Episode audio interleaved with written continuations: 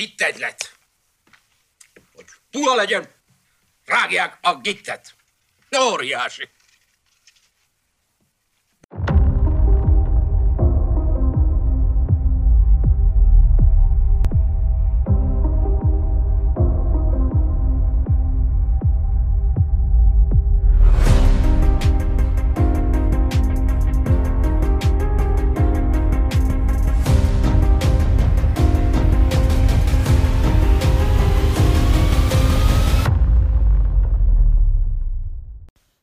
Sziasztok, kedves hallgatóink!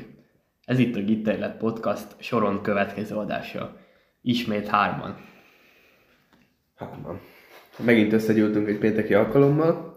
Hát egy eléggé hosszú kihagyás után három hétig nem is posztoltunk egy videót sem, sőt hanganyagot. De hát ismét itt vagyunk egy adással. És ez az első olyan adásunk, ahol előzetesen abszolút semmilyen koncepciót nem beszéltünk meg, hogy miről akarunk beszélni, hanem a spontanitásra hagyatkozunk.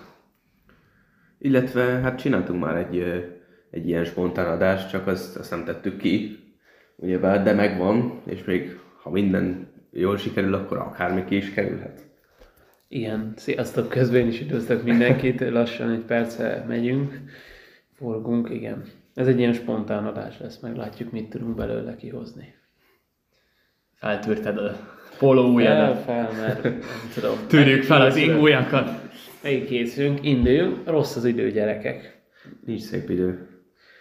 Különben ez az április bolondja, szokták mond, volt mondani, egyébként teljesen igaz. Rengetegszer ilyen esős, semmilyen idő, mondjuk ez a hetünket ez talán be is árnyékolta, ha úgy mondjuk. Egy nagyon laza, semmilyen hetünk volt, tehát mindhármunk nevébe beszélhetek. Ez az időjárás se dobta meg annyira. Egyébként, amikor talán nem árulok el olyan nagy titkot, hogy adás előtt volt egy összegyűlésünk, ahol sok fontos témáról beszéltünk, de sajnos az adás kimaradt ezen témák közül. Na és amikor a találkozóra sétáltam, azon gondolkodtam, hogy vajon embernek, eh, de most akkor felétek fordulva felteszem a kérdést, hogy szerintetek egyébként mi a legideálisabb időjárás, ami lehetséges? És az ellenkezőit is mondjátok el. Idő, legideálisabb időjárás. Attól függ mihez. Füvet hát, szeretnél nyírni? Ja, vagy? igen, ez jogos felközbevetés, de úgy ö, általánosságban. Hogy a, melyikben érzem magam a legjobban? Ö, ez, hogyha nagyon melegen van, akkor azt, kíván, azt mondom, hogy hát én hideget sokkal jobban szeretem, mint a meleget. Ha hideg van, akkor pedig fordítva. Nem tudom. Ö, szeretem a nyarat. Úgy, az ember szeret kicsit lengében öltözködni, és mindenfajtaképpen egy, mindenféleképpen egy nyári időjárás mondanék én. De, de nem is nagyon erős, hanem 25, 26 25 fok körüli. ezért onnan föntre. ez Igen. Nagyon, Nagyon Szél, meg minden Mm. csapadék nélkül. Hát a nappalokat én is így igazából ez, ez egy nagyon jó dolog lenne, hogyha ilyen 20-25 fok közé- középhőmérséklet lenne. Igen. Ö, Viszont én az éjszakákat nagyon szeretem, hogyha mondjuk egy kicsit hidegebbek. Nem, nem is kicsit, tehát hogy De, de ugye vannak ezek az olyan éjszakák, tehát lásd mondjuk nyáron volt pár ilyen alkalom, hogy ö, meleg volt viszonylag. Én, én szeretem, nekem az az ilyen tök fasza, már elnézést, de hogy én ezt tökre szeretem, amikor, Én, amikor én, olyan... én, nem tudok melegben aludni. Tehát én mindig nyitott ablaknál alszok néha. Igazából értem, értem abszolút ezt a felvetést, de Meg hajnali hatkor a fűkassa zúgására ébredsz, ennek az átrány. meg egyéb dolgok repülnek be az ablakon, szenegáli kisgyerek. De, de, szóval most komolyabb vizekre elvezve, ő, nyáron számtalanszor volt olyan, hogy akár éjszakákat is kint töltöttem, fent voltam egy nyug, hint, hát ilyen nyugágyba, vagy hát ilyen felakaszthatós ágyba a, a teraszunkon. Tehát volt ilyenre is például. Ú, az Jó. Aludtál. Hát feeling, Igen, a feeling nem is nagyon aludtak, megvártam volna a felkeltét, tehát hogy ilyen nyáron fél öt, öt fele, és hogy iszonyú jó volt. Tücsök cirippelés. Úgy van. Volt az is. Volt mindig. Ez mindig. Ja. Ja. Ugye ők azért, a tücsökök azok azért És ciripelnek, mert a hím így hívja a nőstényt. Ma volt a megnézted. kompetencia mérésben. Volt? Ez a feladat. és azért mondták, hogy volt egy diagram, kedves hallgatók, de ezt zárójelben mondom, volt egy diagram, és arról kellett leolvasni, hogy akkor ugye egyenes arányosan nagyjából növekedett a másod percenkénti ciripelés, nekem is megvolt. de ez neked Nekem is is volt. volt. Nekem is ugyanez, ja. Igen. Le, talán innen jutott eszembe egy tudat alatt. Lehet, én, én nekem abszolút erre, mert én így tudtam meg ezt az információt, és akkor mindjárt a kompetenciamérésről beszélhetünk. Szerintem érdekes lehet. Érdekes. És egyszerűen mi vagyunk az elsők az országban, akik digitális úton, módon, távirányítós módszerrel írták. Szóval volt egy ilyen, de hát ti is akkor láttatok, és akkor ott voltak az ABCD kérdések, és akkor ott az volt, hogy, hogy, hogy hülye, hülye, hülye válasz Igen, volt. igen, hogy, a, hogy a diagramból megállapítható, hogy A hőmérsékletől függetlenül egyre hangosabbak idő elteltével. hát igen, volt. Hogy hangosabbak. Hang, hangosabbak, nem az, hogy több, hanem hogy hangosabbak. Igen, tehát hogy decibel az nem volt a diagram. Jó, ez csak egy megint kiugró Hmm. volt.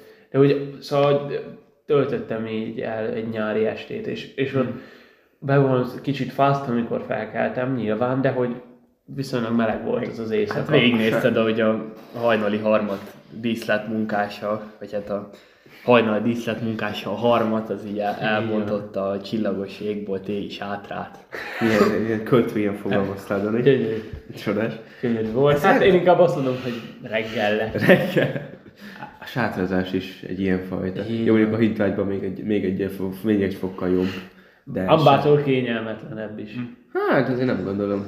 Sátor is tud az lenni, de kivéve, hogy ilyen nagyon fullos sátor vannak. Hát de nagyon De fontos nincs. sátorban is a- attól függ, hogy hova helyezed le igazából, meg hogy mi van alattad. Persze, ő sátrazni én sose szerettem. Ó, hát én imádtam. Hát De még én nem gyermekkoromban minden nyáron volt egy ilyen kutyás tábor, amit ö, ott Zalaegerszegen szerveztek. Azt hittem úttörő tábor. Mondom, Benni, te hol éltél? Igen, bocsánat. Ott, ott volt egy ilyen... Benni az még rendszerváltások előtt. Igen. és ott egy ilyen tó mellett voltunk, és ott ö, családi szinten mentünk ki, tehát a, az apukám, anyukám, meg, a, meg mi ketten akkor még, és hát ott egy, egy sátorban alattunk minden egyen, de az, az nagyon jó volt. És akkor ott egy hetes, Én, hetes én sátor. sátrazni, talán az udvar, udvarunkon, még amikor kisebb voltam. Nem, nekem az nem, azok fölkelek, mind, felkelek, mindenem fáj. Nem, Nem a legkényelmesebb, nem a de legkényelmesebb. hangulatos. Hangulatos, nem is, az, nem is a kényelemért néz ki, szerintem. Tehát Hát én, én hogyha sátrazni megyek, akkor nem kényelemért megyek ki Tehát, sátrazni. hogy, hogy, hogy egy olyasfajta, tehát nálunk ez egy rituálé volt, akkor nyáron egy napot kinn aludtam ott az udvaron. De például, ha mi mennénk el valahova olyan társasággal, Lásd Balatonalmádiba is elmennénk valahova, az, az biztosan jobban tetszene nekem is ezzel egyetértek. Mm. Ez nagyba határozza meg azt tényleg a társaság. A társaság az, az Hogy nagy, nagy részét teszik ilyen. Dani? Persze. Hát, ja, azért a, ugye a negatív időjárásról is beszéljünk. Szerintem egyébként, a, ami nem kap elég nagy hangsúlyt, de mégis talán a egyik legrosszabb az a szél. Én azt figyeltem meg, Nem. hogy fúj a szél, az nagyon szar. Fejfájás um, egyik fő oka. Hát meg, meg attól, hogy fejfájós. fázik, ez még hogyha 10 fok van és fúj a szél, az Alacsonyabb hőfokokon a szél az, az igen nem jó. Viszont én, én el- szeretem, ilyen, ilyen a- hőmérséklet, 20-25 fok közötti hőmérsékletben szeretem, mert alapból egy olyan Kicsit meleg, jó. meleg érzeted van, hogy hú, de meleg van, Ad nem egy is kell kis, pulcsi, oké. és akkor ad egy szellő. De a szél, hogyha jön, az nem jó. Szellő meg a szél, igen, de Igen, igen. tehát abszolút a szél az, az akármilyen körülmények között rossz. A szellő az már kicsit más, az nagyon jól esik, jól tud esni, de a szél tényleg az egy olyasfajta dolog, ami tényleg nagyon nagy. Tehát engem a fejfájásom egyik fő oka úgy, hogy nem vagyok fejfájós típus. Mhm. Abszolút nem. Hát igen, azért én hálát adok a jó Istennek, hogy egyelőre a szervezetem az időjárás változásokra nem reagál érzékenyen, már pedig egyébként főleg idősebbeknél azért ez elég Abszolút érthető. Mhm. Gyakori. Viszont ugye a másik oldalról meg mégis milyen jó ilyen szempontból az emberi fajnak, hogy mi akár kellő ruházatban mínusz 40 fokba is, meg plusz ha- 50 fokba is élni tudunk. Hát plusz 50 fokú érdekes ruházatot viselhet. Legfeljebb mesztelenül. Még úgy se, hát biztos, hogy nem. Tehát ugye a legtöbb élőlény az nem bírnak ilyen széles. És talán ez is sikere lehet a homo sapiensnek, hogy ennyire könnyen alkalmazkodik ilyen különböző körülményekhez. Hát nem biztos egyébként, hogy más faj nagyon nem bír neki. Olyan nagyon széles spektrum. Hát azért a legtöbb fajra nem jellemző az, hogy a bolygó minden pontján jelen van. Mondj egy ilyen fajt. De egy, igen, nem, de az emberre sem. Tehát Hát de az ember az jelen van. Ausztráliában, Dél-Amerikában, északi Hát sarkon bá- beszéltünk bármilyen vírusról, vagy baktériumról.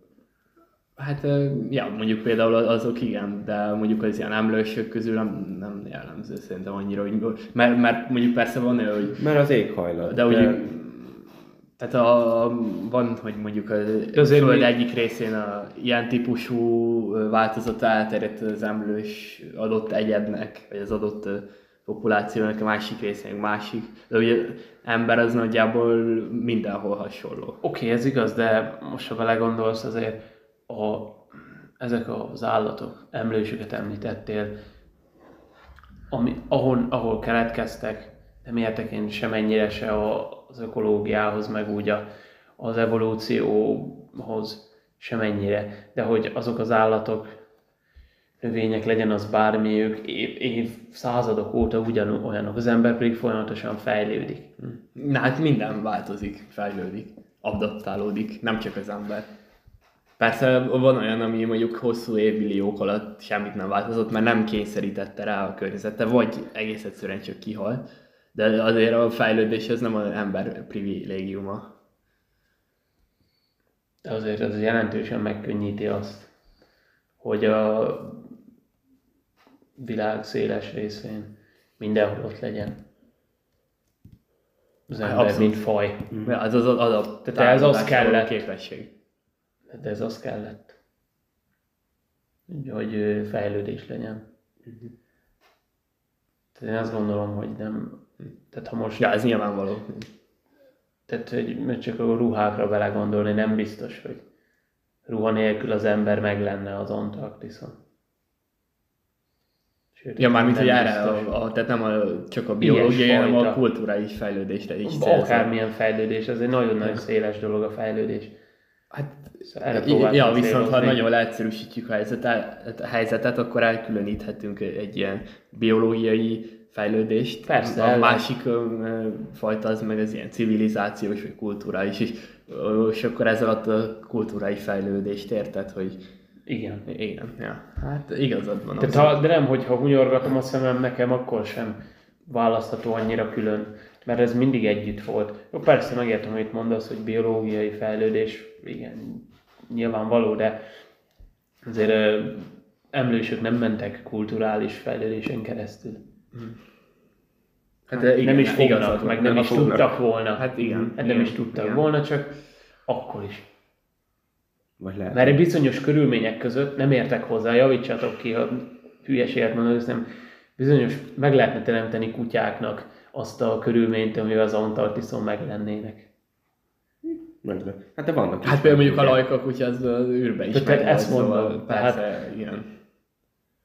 Vannak, de biológiai fejlődésként is fel lehet tüntetni ezt, például akár emberek között is, mivel hogyha például egy olyan embert hozol ide, aki, aki nem tudom, a tajgáról származik, és egész gyermekkora óta ott nőtt föl, és aztán hozod mondjuk egy, egy ilyen éghajlatban, mint amiben mi élünk, akkor itt ő neki melege lesz, és mondjuk nem tudom, hu- ö, 13 fokba is rövid ujjúban, meg rövid nadrágban fog itt lenni, mert ő jobban bírja a hideget. És ez, ez egy biológiai fejlődés. Igen, abszolút. De ezek a külön, emberek különbözőség. Tehát volt például erre egy nagyon jó példa, hogy a Ferencváros egyszer egy színesbőrű játékosát, sokadik színesbőrű játékosát igazolta, nem tudom, hát valonnan Afrikából, nagyon meleg területről. Tehát akkor most egy pont ellenpéldát mondok a tiédre, és hogy ott volt, eljött a próbaedzésre november-december körül, és mínusz volt, mínusz volt a, és látszott a lehellet. Vagy nem is mindegy, hideg volt, látszott a lehellet, és ő ilyet még sose tapasztalt. Tehát neki hol az Afrikában, hol, tehát nem. és hogy a lehelet látszott, és azt hitte, hogy égett a torka, vagy felgyulladt a torka, vagy még így jött, nem tudta mi az. Tehát ez is egy érdekes példa. Annyira különbözőek vagyunk, mm. persze. És mondjuk, hogyha mi mennénk Afrikába, biztos megtapasztalnánk olyanokat a testünkön, ami, ami egyébként ott teljesen természetes, de nekünk még eddig rejtve maradt. Hát miért nem volt rá, amint az előbb mondtad, nem voltunk rászorulva. Igen. Hát. Mak a időjárást veszük a mai adásunk ilyen eh, horgonyának, akkor azért az szerintem tök jó benne, hogy változékony. És eh, eh, a életre is átvetítve ez a változatosság, az kell, mert valahogy mi olyan faj vagyunk, hogy nem bírjuk az ilyen monotonitást. Meg a... És is kell a, maga az időjárás változása. Gondoljunk, hát, gondoljunk például a növényekre, akik például, télen, télen lehullatják, például a nem, nem örökzöld növények lehullatják leveleiket, ezzel is az, az, azért hullatják le a leveleiket, hogy túléljék. Hogy tudjunk mit geremézni. Mert, mert ö, megfagyna. Hmm. Viszont, hogyha folyamatosan, ö, folyamatosan egy hőmérsékleten lenne az, a hőfog, akkor viszont, ö, viszont túl, túlságosan nagyra nőnének, és akkor nem lenne elég jól elosztva bennük a tápanyag szint, és emiatt halnának ki, úgyhogy ez szükséges az időjárás változás. Ja, ez például a biológia rész, de hogyha a gazdasági rész, mindig ugyanazok lennének az igények, Igaz. ha ugyanaz lenne az idő Igen. mindig. Tehát ez, ezt, ezt millió oldalára le lehetne fordítani, hogy miért jó ez. Így. Persze én jobban örülnék, ha egész évben meleg lenne, ez tény és való, de sokan vannak talán ezzel így, nem hmm. tudom. Hmm. Tehát én mindig szeretném egy ilyen jó kis középhőmérséklet, ezért a 25, amit belőttünk, 24, egész évben tök jó lenne. Hmm. Nem lenne sem meleg, se hideg. Csak hát nem véletlenül találták ezt ki, okos emberek. Nem, nem véletlenül lett ez így. Hmm. Szerintem azt is térhetnénk amúgy a kompetencia mérés, mint hmm. történés hát az elmúlt hétben. Én végül is nekem már elég határozott véleményem van, úgyhogy én Kezd bele. Belekezdek a témába. Szóval, bár erről beszélgettünk már így a hét korábbi szakaszaiban, és eltér a véleményünk Ricsivel ebben a témában, de szerintem egyébként igenis jó és előremutató az, hogy idén először rendhagyó módon nem papír alapon, hanem digitális alapon került megírásra kompetenciamérés, és ez szerintem egyébként azért jó, mert hát első ok, hogy nyilván környezet barátabb az ilyen, mert nem kell papír, meg nem kell szállítani a papírokat, meg nem igényel annyi adminisztrációs munkát, hanem egész egyszerűen digitális csatornákon keresztül ez közlekedik, kiavítják, tehát úgy egyszerűbb. Egész egyszerűen. Hát igen, mert... De ezt nem vitatjuk. Igen, ez egyértelmű. Mert most egy, lesz egy gép, amiben hát mondjuk gépen csináltuk alapból, és akkor megvan ez egy memóriaként megvan, akkor azt mondják, hogy jó, akkor javítsa ki, akkor egy óra alatt kiavítja az egészet. Igen, igen. És egy program csinálja meg, nem az emberek. Amit amúgy mo- mostanában is, ha jól tudom, már gépek csinálták, papír alapút is. Én ezt így gondolom, igen. De ebben nem vagyok Mit biztos. gépek, sem nem hallottam. Hát mert ugye x volt maga. Tehát hogy nem egy olyat, hogy választ, tehát ahol nem indoklás kell, ahol nem indoklás hanem kell. ABCD elválaszt. Ja, akkor a gépek javítják. Igen, ja, mert van, van egy ilyen lap, amit ráraknak, és akkor, hogyha ott van beixelve, akkor ja, jelzi, hogy jó, és akkor egy pont. Is, persze. Ja. Mm. Tehát, de, de nyilván olyannal nem működne, ahol lásd egy érettségin, persze, ahol indoklás kell, vagy olyasmi, persze, mm. az más, de mm erre már megvannak, meg voltak eddig is ezek a rész. De még szeretném mondani, hogy a, a, a másik belét oka, az meg a, ami a digitalizáció mellett szó, hogy mégis szerintem azért ez, ez jó, hogyha minél nagyobb teret kap, és, és én nem bánnám, ha ez felváltaná akár a papír alapú, ha, ha még megvan a maga szépsége, meg bája az egésznek, de én nem, nem bánnám, ha felváltaná teljes mértékben a digitális tér a valóság, vagy nem valóság, hanem ezt a régi formáját. Igen, Benny, szeretnél ellenhonni, de vagy én kezdjem az ellenhonni. ja, mondj egy kezdjet csak. Nem, ő, Dani első állításával nem szeretnék vitatkozni, mert nem, nem is, én is így gondolom, tehát digitalizáció jó, egyszerűbb, komfortosabb, diákoknak is, bár nekünk igazából mondhatni mindegy, de a tanároknak abszolút De negatív oldala van, tehát most elkezdünk egy ilyen digitalizációt, melyben azért sokkal több pénz van, mint hogy papír alapon megcsinálnád. Egy. Kettő. Nagyon el akarunk menni ebbe az irányba, hihetetlen váltással, nem tartanám jó ötletnek, mert akkor mi lesz akár a következő. Tehát most megcsináltuk ezt. Akkor mi lesz a következő? Nem is kell bejárni iskolába?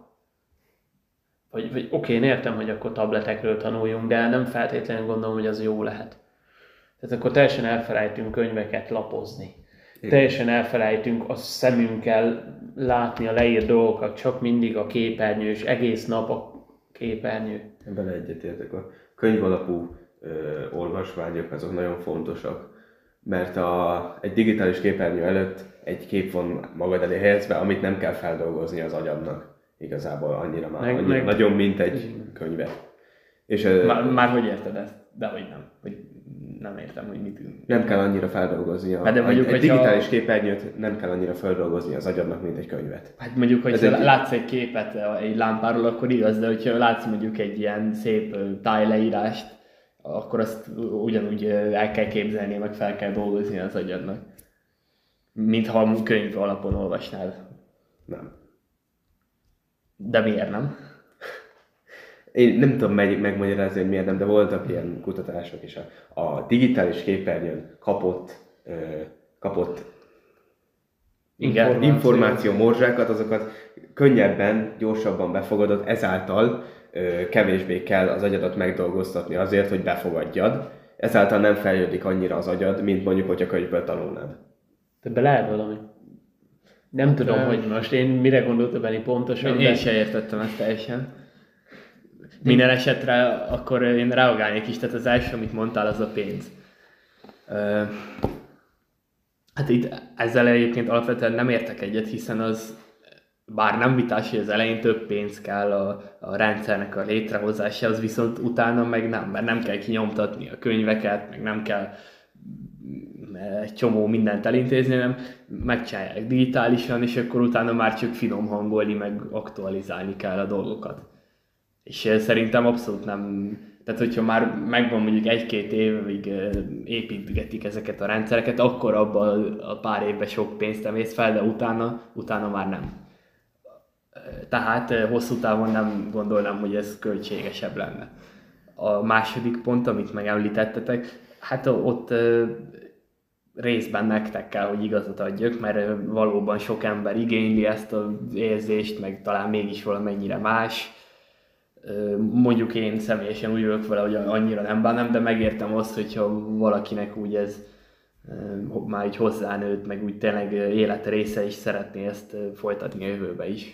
Tehát akkor te teljesen eltörölnéd azt, ha jól veszem ki a szavaidból, hogy tankönyvekből, mint olyan klasszikus tankönyvekből tanuljunk. Hát, hogyha mondjuk nem is százszerzelékig, de, de mondjuk azt nem bánnám, ha nagyobb szerepe lenne a digitális világnak a- az oktatásban, vagy a digitális térre alapuló. Bizonyos, Módszereknek. bizonyos részében igaz, viszont szerintem például, hogyha egy vagy történelmet, vagy irodalmat tanulsz például, akkor egy irodalmi művet nem biztos, hogy jobb egy képernyőről nézni, mint hogyha meg lenne neked a könyv. Szerintem az sokkal, sokkal jobban, sokkal jobb, hogyha egy nyomtatott könyvben olvasod el azt az irodalmi művet, ami nem 200 évvel ezelőtt íródott például. Ja, úgy lehet mégis olyan mm, hát ilyen adekvátabb eszköz. De nekem inkább az, hogy nem, tehát én nem szeretnék egy teljes digitalizációt az egészen. Tehát, ha belegondolsz egy, egy ilyen apró dolog kompetencia mérése kapcsolatban, hogy mennyire marha egyszerűen le lehetett volna rendezni, hogy mindenki az országban egy nap megírja lapon. Ez most az, hogy tehát minden iskolában jó esetben informatika teremből maximum van három. Akkor mire megcsinálni az összes évfolyam összes tanulója, az heteket vehet igénybe, tehát mennyivel egyszerűbb is ez szerintem. Jó, ugyanakkor persze, ha megvan egy program, és azt töltött ki, nyilván egyszerű. De ez sokkal költségesebb. Tehát ha át akarsz digitalizálódni, akkor mindenkinek kell egy notebook, mindenkinek kell egy laptop, vagy mindenkinek kell egy akármilyen. Hát ez az eleje, a a dolgok eleje. De hosszú De- távon kell vizsgálni. De a könyveknél meg ugyanezt elmondhatod, hogy azt a könyvet továbbadod. Most is továbbadod. Hát igen, de annak véges a élettartama. Miért? A gépnek is, de nem? mondjuk egy De mert könyv az- mennyivel, miért? Meg mondjuk egy, például egy munkafüzet az egy évbe használatos. Egy, egy- füzet szintén egy dolgozat, egy kompetencia alap, és számtalan olyan van, amit ha egyszer kitölt az ember, amit beír, akkor onnantól újat kell venni. Az igaz, hogy mondjuk van egy könyv, amit akár három-négy évig is lehet használni.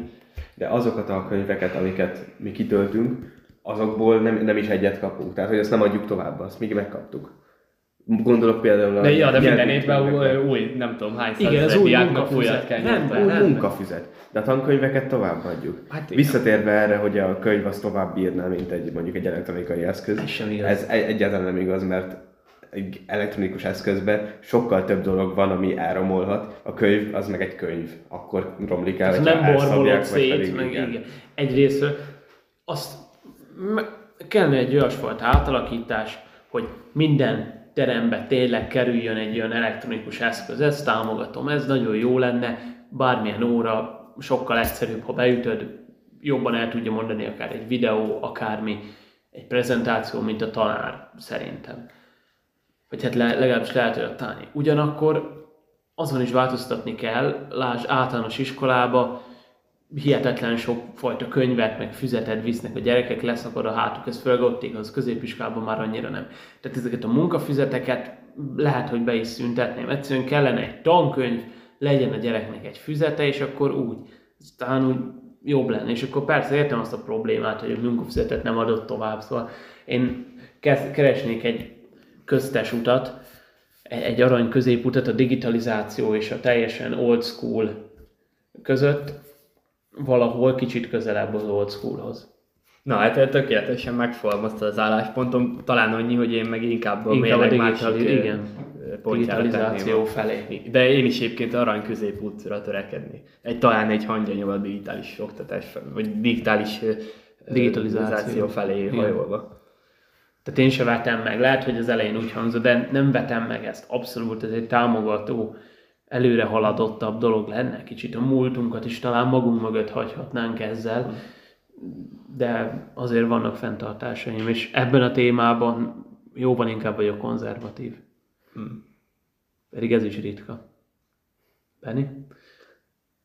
Hát ö, én mind a kettőtökkel egyet tudok érteni igazából, mert abban is megvan az igazság, hogy jobb lenne kicsit, kicsit inkább a könyvekhez ragaszkodni. Viszont a Danival is egyet tudok érteni, hogy egy, egy előre haladottabb világban, ahol már nagyobb részét teszi ki az életünknek az elektronikus eszközök, ott jobb lenne a gyerekeket egy ilyenekre megtanítani. Például most nem, jó mondjuk ez Persze, csak ugyanakkor, ugyanakkor, ha megnézed, mennyivel lennénk előbbre, ha tehát az hogy néz neki, hogy egy tanteremben mindenki egy notebookot nyomogat. Most, már Az most milyen is fajta vannak, közösség? Most is vannak ilyenek. Igen. Igen és Tehát milyes, milyen fajta közösséget lehetne ebből építeni? Hogy milyen, milyen jövőt, hogy egyszerűen valakinek tényleg ez lesz, hogy akkor informatika, informatika, informatika. Én ezzel nem értek egyet, hogyha az oktatás eszközei változnának, akkor az lényegesen befolyásolná a közösség dinamikáit, meg a tehát nyilván befolyásolná, mert más, mert nem arról beszélnének, hogy mondjuk a, a könyv ö, ö, milyen, hanem hanem inkább De mondjuk nem, a, nem, mert nem arról van, szó, pont az, hogy nem beszélnének. Szerintem. Igen, mert van, De- van De vannak nem, most sem beszélsz arról, hogy milyen a könyv. Most sem De beszélsz. azt miért gondolod, hogyha... Ha mindenkinek van egy notebookja, akkor szünetben mit fognak Nem, csinálni? akkor úgy néznek ki, hát, be- hogy, hogy mindenki a notebookját nyomja, és senki oldalra se néz, mint a, egy karámba lenne bezárva, az- és nem akkor az, a hogy notebookján nyomja. Nem az, hogy teljesen, de lecsökkenne a társ, társalgások száma. Úgy, úgy gondoljátok? Én úgy gondolom. Hát Meg akkor még akkor úgy vagy az iskában, hogy akkor van egy notebookod, mellette gondolom van egy telefonod, ki tudja mi egy más. És nem is beszélve És magáról nincsen- az elektronikus eszközökből kibocsájtott rossz dolgok. Tehát, hogy nem tesz jót neked maga az, hogyha egész nap egy képernyőt És nézel. akkor még az minden elindult akkor, hogy akkor akármi van egy kis szabadidőd, akkor nagy valószínű telefonodat előveszed. Ez mindenki lehet tagadja, én nem tagadom, ez így van. Amikor van egy szüneted, vagy egy kis időd, akkor nem az a gondolkodás kezd el rajtad, vagy előveszel akármivel a telefonodat. Mm. És ez, ez is rossz, hogy nincsenek már az embereknek ilyen csendjeik. Nincsenek olyan idő, amikor magukkal vannak egy kicsit, mert mindig kapcsolódnak valahogy az internethez. Ez, ez az az egyetlen olyan szempont, ami miatt én szörnyűnek, szörnyűnek érzem a sok jó mellett, amit elismerek, hogy jó az, hogy lett egy internet. Meg internet intézménye, mint olyan, meg akkor ze- ebből következtethető dolgok. Ebben viszont egyébként abszolút egyetértek, hogy azért az embernek ez egy fontos képessége, hogy elsajátítsa azt, hogy ha éppen egyedül van, és semmi, se ember, se internet, se semmi nincs, csak saját maga. Mondjuk ez leginkább a modern világban az elalvás előtti időben fordul elő, hogy teljesen magával van meg a gondolataival. Na és akkor ne egy ilyen depresszív, vagy egy önlehúzó körbe lökje bele magát, hanem inkább egy ilyen konstruktív, objektív, elemző szemszöget vegyen fel. És én ezt bevallom, hogyha mondjuk este lefekvés előtt vagyok, akkor inkább ilyen negatív gondolatok, meg nézőpontok jutnak eszembe, mint sem pozitív, tehát egy, egy negatív hangulatot hozok magamra azáltal, ha a gondolataimmal vagyok, és e-, ezen változtatnom kéne. Persze mondjuk, ha nagyon sok ideig van ilyen helyzetben az ember, akkor természetes, hogy egy idő után mondjuk a börtönökben, hogyha a magánzárkákra gondolunk, ott becsavarodhatnak az emberek. Jó, de ez mondjuk egy kicsit másabb irány, inkább az, hogy, hogy nem tanulunk meg eléggé így már a sok eszköz, meg minden mellett így igazán magunkkal lenni. Tehát mondjuk ez rátok pont nem igaz, meg talán rám sem annyira. Tehát, hogy, egy, hogy azért el tudunk úgy valamelyest szakadni, csak igen, ez, ez is egy negatívabb hozadéka lehet már az amúgy sem rózsás helyzetnek. Hát, és az viszont igaz, hogy a bizonyított, hogy a telefonok meg az egész internet térnyerése az közösségi interakciók csökkenéséhez vezetett. Hát ez nyilvánvaló, persze. És talán azt is kimerném jelenteni, hogy több lett a negatív hatása, mint a pozitív. Amellett, hogy nagyon sok a pozitív is. Bár ezt nehéz lenne így elhelyezni. Meg ugyanakkor, mint a Dani említett, hogy hogy esetleg az ilyen magunkkal levés az az elalvás előtti időszak, de valljuk őszintén, ha nagyon elfáradunk egy nap, bedőlünk az ágyba, akkor ez az időszak a 24 órából kitesz 5 percet maximum. Ahol már az ember nem is tud úgy hát, gondolkodni, hát, mert inkább elnyomja persze, az állam. egyébként Embere válogatja. Meg embere meg úgy a naptól, tehát nekem is volt nagyon hamar elalszó. De egyébként Benni, ha erről a, ugye te mondtad, hogy neked is van ez a időszakod a napban. Nekem hosszabb szokott lenni.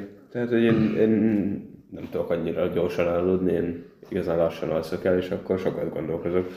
Mert nekem alapból több a, ö, mi az, az ilyen, olyan az az időszak, amikor, amit magammal töltök el igazából. Ez, de ez jó, ez nagyon Meg esténként igazából nem is szoktam magammal felvinni a telefonomat például. Az mondjuk szép. Az becsülendő, mert én ezzel nem így vagyok. És hogy érzed magad, amikor egyedül vagy? Pozitív gondolatok jönnek, vagy Hát, vegyes? hm, vegyes. Vegyes, de az a legjobb. Aha, az igen. a legjobb, mert az ember akkor sem szakad. Szóval ezt tudom inkább mondani. És hogyha akkor talán a kompetencia mérésről kezdtünk el beszélni, és teljesen máshol jutottunk, ami nem volt. Ha jól veszem ki a szavaitokból, Az biztos. Igen, szóval jól veszem ki a szavaitokból, akkor ha van egy spektrum, melynek az egyik oldala az old school, a másik oldala pedig a digitalizáció, akkor Dani inkább az a digitalizáció közép, én az old school közép, Benni meg talán a leg- legközepel centr- centruma az egésznek. Egyetértek, Benni. Lehetséges. igen. Nagyjából, mert Nagyjából, aha. Igen. Akkor egyik is, egyik is ilyen szélső Hát nem, gondolkodású, szélsőségek nem jó, de hát ezt már ezerszer elmondtuk. És még el is fogjuk mondani, legalább ennyi Tehát így se lenne jó, tehát ha valaki nem is akar fejlődni, meg túl hamar az sem nagyon jó. Így van. Hát, most erről eszembe jutott egy másik ilyen nagy téma. Nem tudom, hogy van-e bennetek valami gondolat még a korábbihoz. Nem Én igazán. megpróbáltam ezzel lezárni. Akkor nyitottak vagytok erre új hajóra felszállni. Teljes mértékben. Abszolút. Éles váltás, de napokban gondolkodtam arról, hogy mitől válik értékes és jóvá a, társalgás, a beszélgetés, az emberi kommunikáció.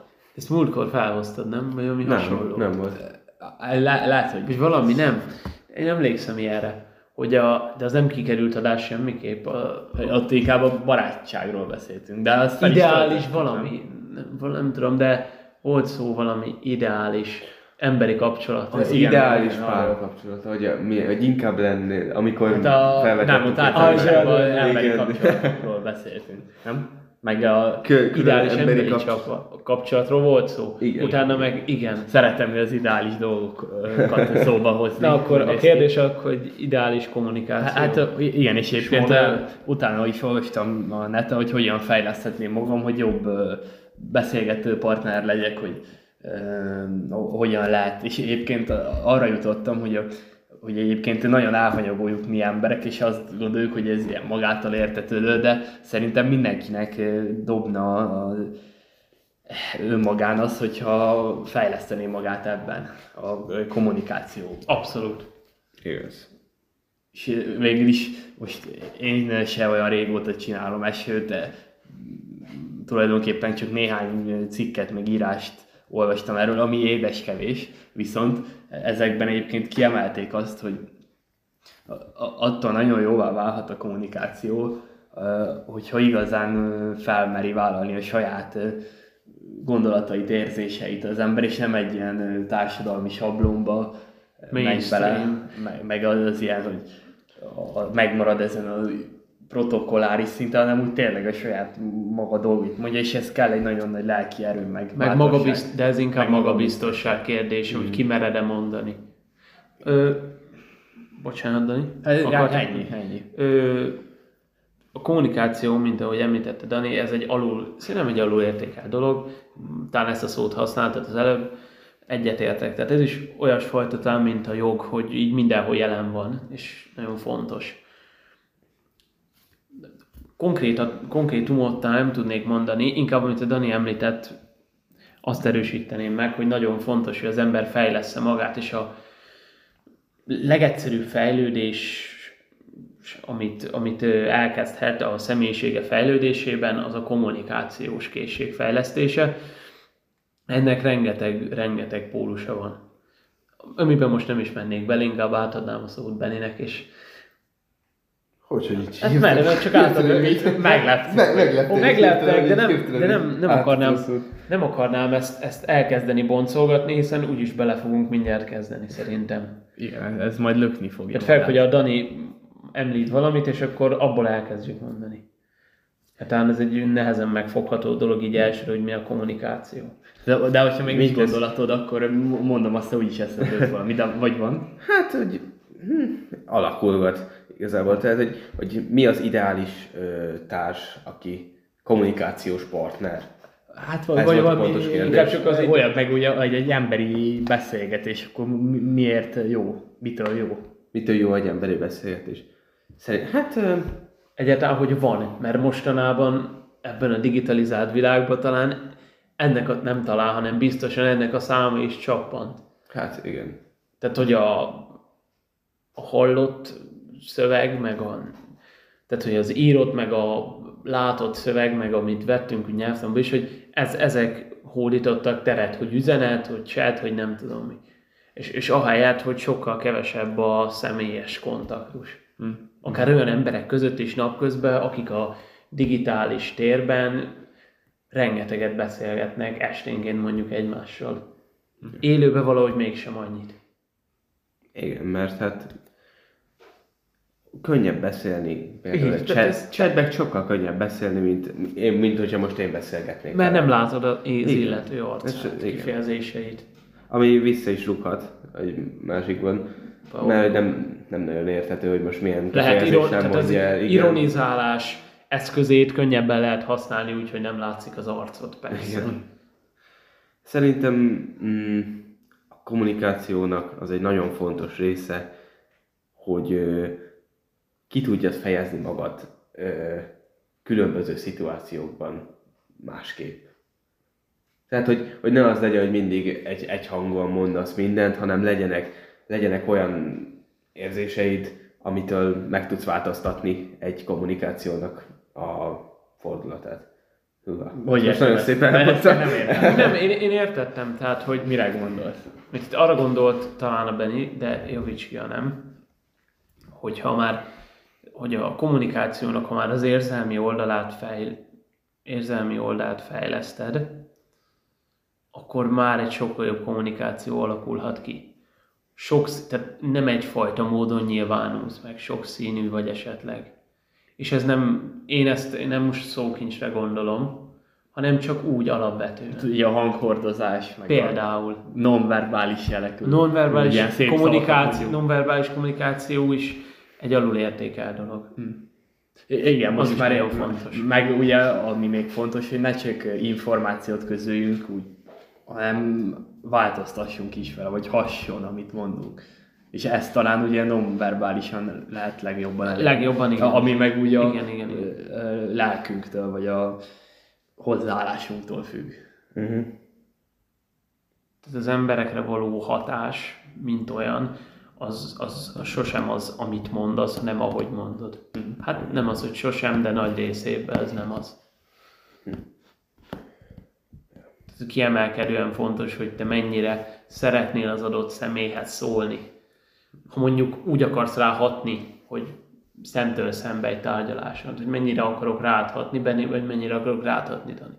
Ez attól függ mennyire akarlak meggyőzni, és ez persze magabiztosság, meg tudás. De ezt ragyogóan lehet fejleszteni ilyesmikkel. Hogy kicsit közelebbnek érezd a másikat. Tudasd vele, tudat alatt kimondatlan szavak nélkül. Vagy hát ő kimondatlan szavakkal azt, hogy bízhatsz bennem, igazat fogok mondani neked, hatni akarok rád, tehát ez, ez, is egy, ez is az ilyen eszköz, amit ha fejlesztünk az élet bármely területén, pozitív lecsengés elkecsegtethet számunkra. Hatványozottan. De ezt is csak akkor tudjuk igazából fejleszteni, hogyha beszélgetünk valakivel. Mert hogyha egy ismeretlennel beszélsz, vagy hogy nem annyit beszélgetsz vele, akkor ez nem, nem annyira jelentkezik, mint egy olyannal, akivel már sokat beszélgettél. Hát ő gyakorlat teszi a mester, de ha elméletről tanul az ember, Elméletről tanul, de az árt. nem árt, ha az ember tisztában van, de azt ki kell vitelezni. Igen. Meg a tanultakat, olvasottakat ott gyakorlatba átültetni. Igen, ez- de ez nyilvánvaló, ez hosszas gyakorlás, amíg ki tudod fejleszteni ezt.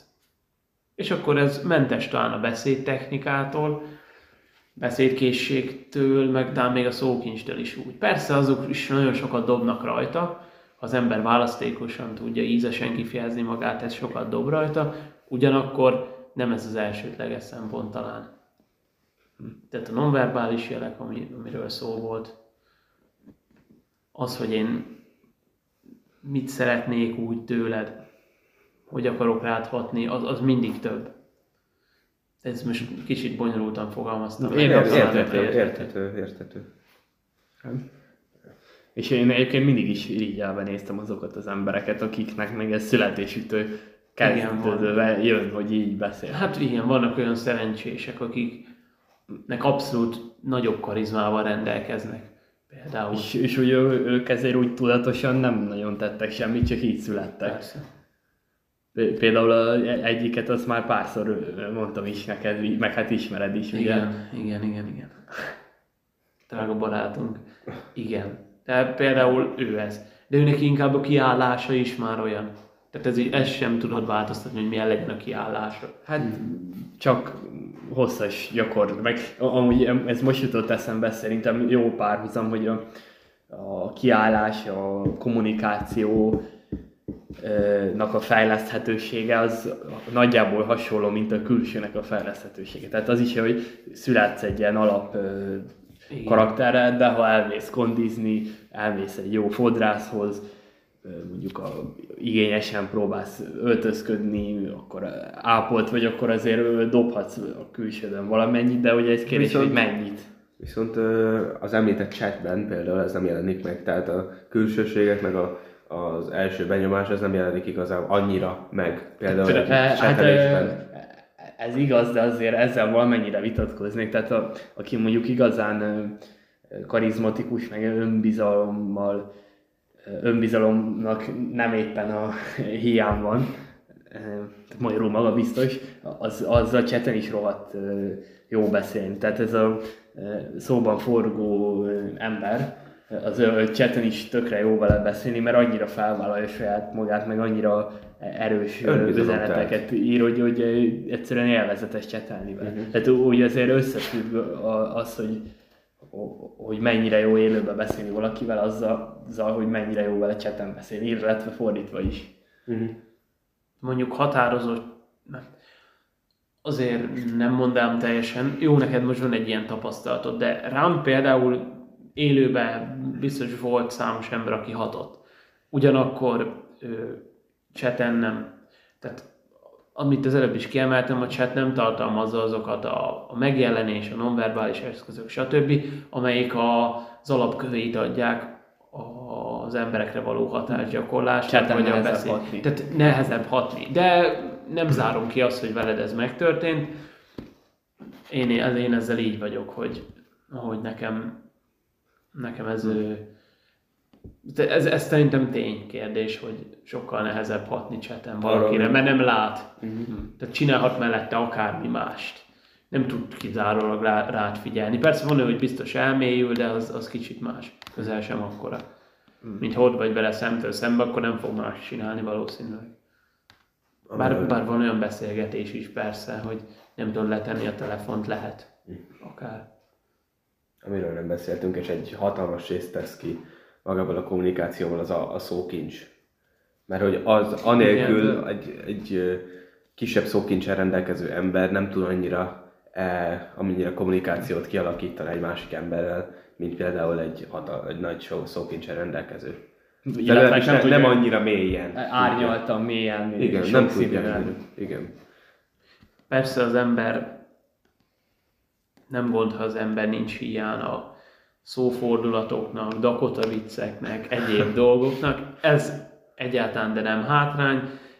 Az előbb említett dolgom azért ragaszkodnék továbbra is, hogy szerintem nem talán, nem, talán nem ez a legfontosabb szempont. Egy, én Ricsivel értek Mert, ö, mert ugyanakkor, mintha ez fontos, nyilván egy olyan ember, de, de azokat, akinek karizmája van, aki tud hatni, de nem rendelkezik akkor a szókincsel, tudja azt a keveset is úgy forgatni, hogy számára több legyen. És hogy nonverbális eszközöket tud használni, tud mélyen a szemedbe nézni, és azt mondani, hogy most ez lesz.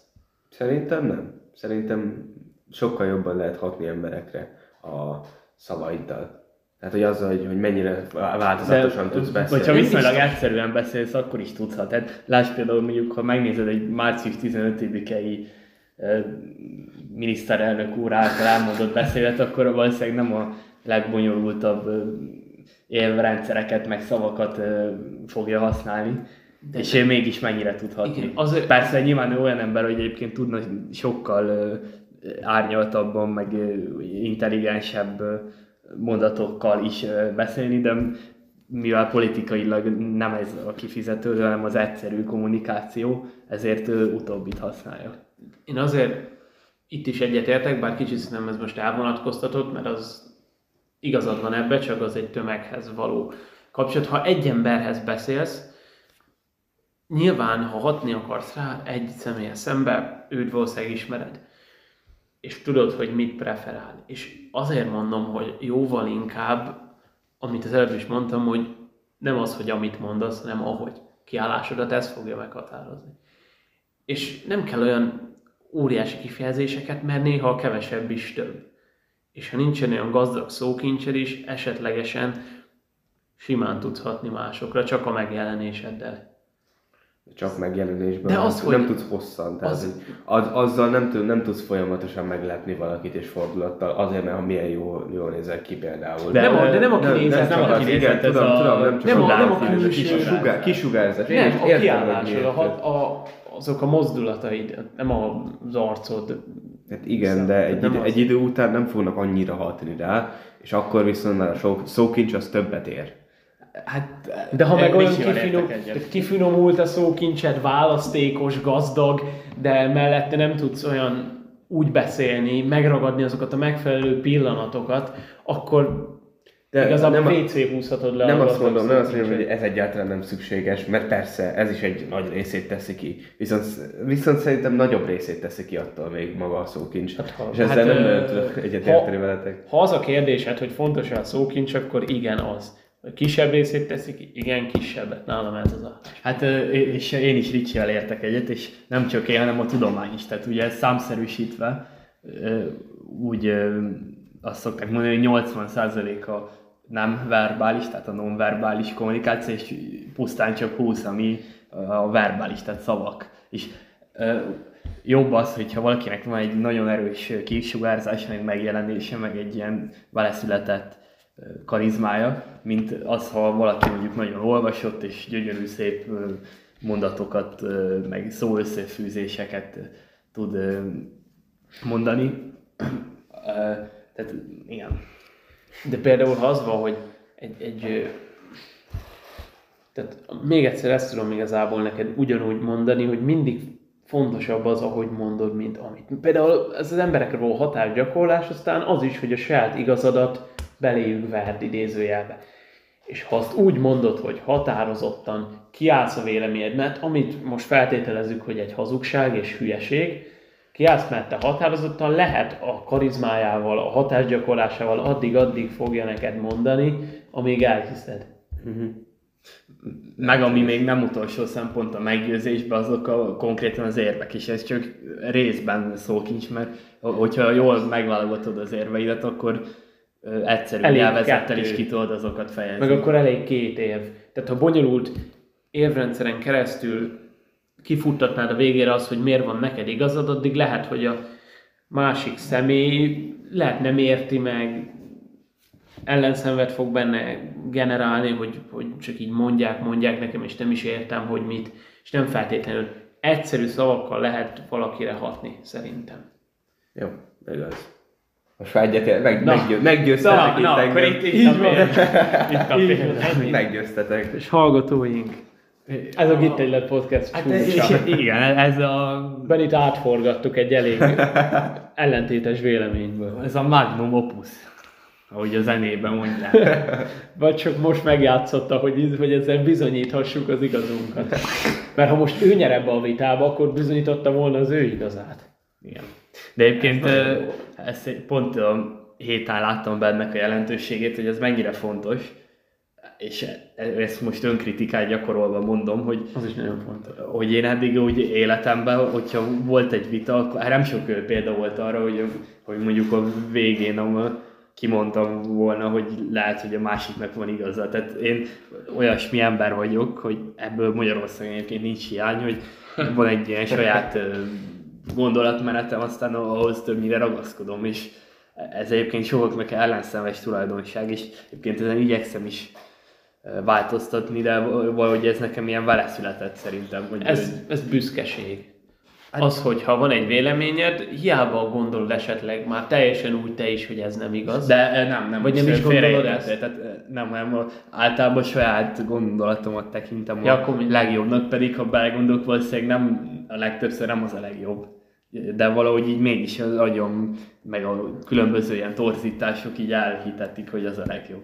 És ö, éppen ezért nagyon fontos, legfőképp ezt így magamnak mondom, meg ö, mindenkinek, aki ezt hallja, hogy azért ez fontos, hogy a, a, néha belássuk, hogy ö, másnak is igaz lehet, vagy akár két vélemény is lehet párhuzamosan igaz.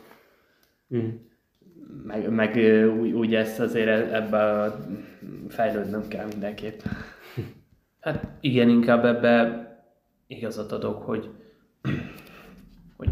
igen, büsz, legyünk büszkék, álljunk ki a véleményünk mellett, amíg tudunk, ne engedjük el, de van egy pont, amikor be kell látni azt, hogy igaza van a másik. Hát meg Lehet ilyen kell pont. lennie mindenkinek. Így van. És Így ugye van. eddig én belőlem ez hiányzott, hogy sokszor mondjuk elhatároztam, hogy na akkor ezt így, így Ez így van. És hiába mondta akárki más, én a- úgy csináltam, mert ugye el se gondolkodtam rajta, hogy lehet, hogy mégse úgy kéne. Hát igen, ez egy veled született dolog. Abszolút. Ja, és, és ezen egyébként változtatnom kéne. És igyekszem is. Tehát figyelj, az, ezen a, megvan neked az első, tehát felismerted a problémát, akkor innen már csak rövid út vezet oda, hogy ezt el is hagyd magadtól. Amint lesz egy ilyen legközelebbi helyzet, ez le fog játszódni a fejedbe. Hát igen, igyekszem át. Meg egyébként azért Magyarországon ez ilyen jellemző karakter, hogy De még nálam sokkal szélsőségesebben is. Sőt, sőt, hát jóval. Hát mondjuk mindenhez van is például egy ilyen ö, osztálytársunk. Kire gondolsz? Sem tudom. Majd a adás után megbeszéljük. Ja, hát a nevét azt nem kéne kimondani. Ne is mond. Nem, nem, Hát a... Mi se tudjuk, Dani, de majd, Majd- az adás majd után adás kifejted, után. most ne kezdj el utalgatni, légy szíves. mert- És a- hogy néző mit gond, vagy hallgató mit gondolt ilyenkor, hogy hát itt egy titko, persze. titko, titkaink vannak előttük. Nem csak személyi jogokat nem szeretnénk sérteni egy rádió műsorban. Na, Igen, e- ez egy jó ér. köszönöm. És nem túl bonyolult szavak, de hatásos. Tehát hatásos, te hülye nem mondd, de azt nevét. Majd utána megbeszéljük. Egyébként még szerettél valamit erről ezzel kapcsolatban Hát, mondani, vagy ezt lezártad? Na, tekinted?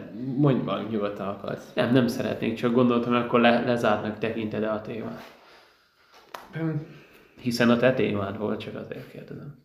Akkor lezárhatjuk ezt a Az témát. adást? Vagy- Vagy... A, a adást azt még nem már még Nem? egy hát óráig legalább. Hát egy órája megyünk, Dani. Nem. 56 Öt- megyünk. 56, nem egy óra. Bocs, bocsásság, aki 4 percig, sőt, bocsánat. Jó, hogy egy óra, azt hittem még egy óráig megleptem. Jó, nem, nyugodtan, igen. Ha esetleg még egy témát fel tudunk hozni, akkor az lesz meg egy rövid időben ki tudjuk Hát fejteni. ö, egyik se volt rövid, de oké. Reméljük nem lesz verekedés a vége a következő adásnak. Beszéltünk. Dani, egy Fran- impressionista. Az Árpádház kiala, kihalásáról. Bár nem, Hát most Benni hoztál fel egy témát, mert te is sose hoztál fel. de De, hát, igaz. na, na, na. Ebbe az adásban nem, Ebbe de... az adásban nem hoztam fel. Dani, a francia elnökválasztás akármelyik kontextusban érdekes lehet? Hát viszont akkor Két percre, ki, két, pe, két percre, Ha Benni engedélyt ad rá, két percre. Mert mi, Mondjátok, meg engem is érdekel igazából, csak nem, Miután sok, nem nem, vagyunk- tudok sokat róla. miután nem vagyok jártas a külpoli, geopolitikába, hogy idegen szavakat használjak, ezért apró szavakat tudok csak. A vasárnapi francia elnökválasztás második fordulójáról, hogy látod, Dani? Hát én, én úgy látom, hogy a mi szempontunkból a legfontosabb dolog az egészben az az, hogy hát a kormányunknak minél több szövetségese van, annál jobb. Márpedig a jelenállás szerint ö, nyugaton legalábbis szövetségesek nélkül vagyunk, és senki nem osztja a, a mi nézeteinket. És, és most a, a hát többes szám első szemét használtam, ez ne tévesszem meg senkit, tehát nem azonosulok Hát a magyarokat kormány- képviseljük. De, mint, ö, így a magy- magyarok nevében mondom, hogy ö, kormányunkkal nem nagyon értenek egyet. Viszont ugye a, a ellenzék jelölt, a Pen, a- az.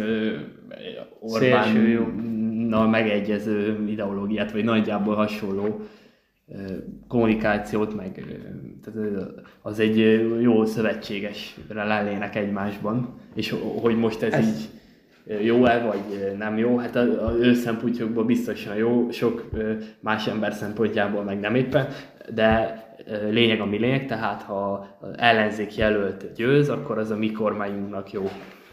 Tehát akkor magyar kontextusban Igen, próbáltad fogadni. Marie Le Pen győzelmére jelenleg kisebb az esély. Igen. Tehát nem is gondolom, hogy nem tudom elképzelni azt a forgatókönyvet, hogy ő lesz az elnök, főleg, hogy leszerepelt egy kicsit a vitán. Ugyanakkor, amit mondtál, az igaz a szövetség. És bár van köztük egy nagyon fontos, hát az egyik nagyon fontos különbség, hogy az Oroszországtól, tehát ő, Marie Le Pen is nagyon talán jó viszonyt ápolt Vladimir Put- Putyinnal, és ez megváltozott. Teljesen elhatárolódott Oroszorsz- Oroszországtól szinte, míg talán Magyarország annyira nem. Hát bár tett rá utalást a első nyilvános szereplésén a miniszterelnök úr, hogy érdemes lenne átgondolni ilyen orosz politikát. Na, aztán, hogy ebből úgy mi... Az Aztán meg mondta, hogy, mi lesz, az, az mondta meg, hogy üzen Zelenszkinek, meg nem tudom. Jó, nyilván, tehát nyilván így nem lehet ennyire Tehát inkább, inkább most nem is, Meg hogy ez hogy fog megvalósulni. inkább a valószínűség szerint, és szerintem, de szem szerinted is Macron fog Igen, maradni a hogy francia elnök az elkövetkezendő öt évben. Aztán meglátjuk. Én nem érzem olyan erősnek löpent. Meg Bár ugye a, a. Macron hogy azért demokratikus, abszolút demokratikus, ezt nem nagyon lehet észérvekkel kétségbe vonni. Nem. Másrészt pedig, a, ha jól tudom, akkor ő egy ilyen centrista, Centrista, inkább baloldali felé. Bár ugye Ugye ez a szegények felkorolása, ez meg nem, a nem hasonlók. nem, az, ezt, egy, mert Vagy- csúfolják a gazdagok elnökének. Ezt én Hát is én napokban tudtam minden meg. elnököt megilleti a világban ez a kritika, mert De ugyanak- valahol ilyen a nagy értelemben vett rendszer, hogy gazdagoknak kedvez. Lehetséges, csak, csak hogy én nem felté... De az, hogy demokratikus és centrista, és inkább baloldali, ezt én sem vitatom. Kritikái vannak, amiket nem tudott, amiket meg tudott védeni a vitán. A Hmm. kritikusait, melyek fő szólója az Marie Le Pen volt. Röviden még csak annyi róla, hogy ugye idén, ha jól tudom, az Európai Uniót vezeti Franciaország. Ja. Tehát ilyen szempontból viszonylag egy nagyon nagy szövetségesünk lehetne Löpen személyében. Hát meg ezt- utána is. Meg utána második is, de idén ország. főleg. Németország után ők a másodikak. Igen, idén hatványozottan, később is ugyanúgy fontos lenne, de én nem nagyon örülnék, hogyha egy szélső jobb oldali lenne bármely Hát ország én élén, úgyhogy erről ennyit szerintem. De Meg szerintem azért a szélső jobbon, hiszen a jobb oldal az nem csak egy ideológia, hanem ö, van egy gazdaságpolitikai vonatkozása Igen. is, és ugye gazdaságpolitikában azt nevezzük jobb oldali gazdaságpolitikának, ami a magántulajdont, meg a, ezt így nagyon tiszteletbe tartja, meg ebbe a irányba megy el. És a ellenkezője a baloldali gazdaságpolitika az meg pont, hogy az ilyen közösség elvű, meg hát inkább a szegények Ö, felé. És ugye a szegényeknek valószínűleg, a, bár lehet, hogy most hülyeséget mondok, mert nem vagyok annyira tisztában a francia viszonyokkal, de szegények körében nem túl népszerű egy szélső jobboldali jelölt. Nem, az a helyzet, hogy Franciaországban a szegények egyszerűen nem mennek el szavazni. Vagy akár nem mennek el szavazni. Tehát, hogy az adatok alapján a részvétel az olyan helyeken, ahol szegénység van, a megélhetési minimum alatt élők között 40-50 százalékos volt a részvétel az első fordulóban, míg a gazdagabb, előkelő Fran- Párizs agglomerációjába tartozó helyeken, ahol nyilván nagyobb a gazdagság, ott elég magas 80 százalék körüli, úgyhogy ez is egy újabb szempont azért, hogy miért nem lesz Marie Le Pen következő öt évben Franciaország elnöke. Bár ez összefügghet azzal, mármint, hogy a agglomerációban élők nagyobb arányba szavaznak a vidéken, meg szegénységben élőknél, tehát összefügghet azzal, hogy aki ö, jobb anyagi helyzetben van, az nagyobb valószínűséggel tájékozottabb ember, és Igen. politika iránt jobban érdeklődő, meg aktualitásokat jobban követő, hi- hiszen mondjuk egy francia, tipikus francia szerény anyagi helyzetben lévő